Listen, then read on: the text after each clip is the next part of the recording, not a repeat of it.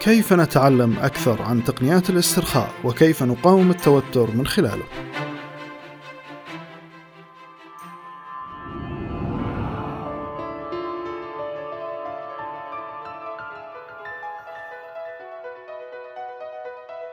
حياكم الله حديثنا اليوم عن مهارة تقنيات الاسترخاء وما هي أفضل الأفكار أو الطرق التي تساعدك على الاسترخاء وما هي الآثار المحتملة نتيجة الانشغال الدائم يقول ألبرت أينشتاين.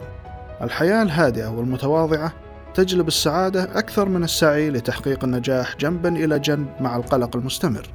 من الصعب إيجاد وقت للاسترخاء وربما يعترف بعضنا بأنه لا يجد الوقت الكافي للاسترخاء. ونحن دائما مشغولين جدا بالانتقال من مكان إلى آخر ومن إنجاز الأعمال وإدارة شؤون أسرنا. ومع ذلك أعتبر أن التوتر نقيض الاسترخاء.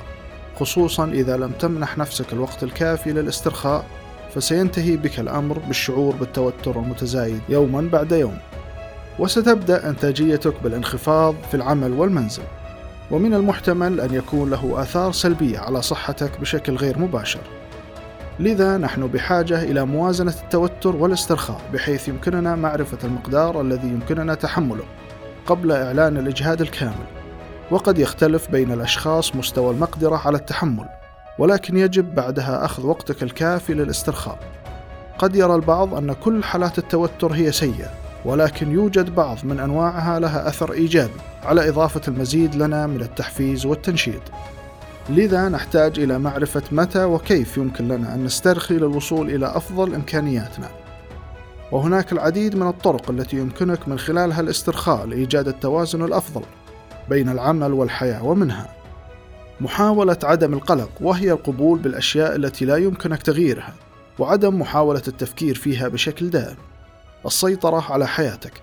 من أكبر المواقف السيئة التي تجعلنا في توتر دائم هي عدم المقدرة على السيطرة على حياتنا وأن هناك أشخاص آخرين هم من يتخذون جميع القرارات ويجب أن تطور من آلية إصرارك باتخاذ القرار المناسب. المحافظة على لياقتك وصحتك. أعتقد أنه من المعروف لدى الجميع أن الرياضة أو التمارين الخفيفة مفيدة نوعا ما في تخفيف التوتر ومنها المشي والسباحة. أيضا هناك العديد من تقنيات الاسترخاء المختلفة وأذكر منها التنفس للاسترخاء وهو التنفس بعمق وبشكل منتظم. قد يساعدك بشكل فوري على تهدئتك وحاول أن تعود نفسك على هذه الطريقة بشكل يومي.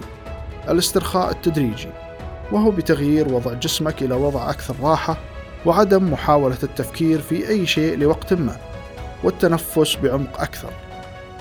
قد يكون التأمل أو الضحك أو حتى رشة عطر في مكانك قد تساعدك في الحصول على استرخاء فعال وسريع. ولكن المهم هنا هو تغيير نمط الحياة المتوتر والقلق دائما والسيطرة على حياتك لتشعر دائما بمزيد من الثقة والإبداع والإنتاجية. يسعدني تلقي أمثلة منكم عن أفضل التقنيات التي تستخدمونها للاسترخاء. وكيف يكون أثرها عليكم. إلى هنا نكون قد أنهينا موضوعنا لهذا اليوم. ألقاكم بخير ودمتم بحفظ الله.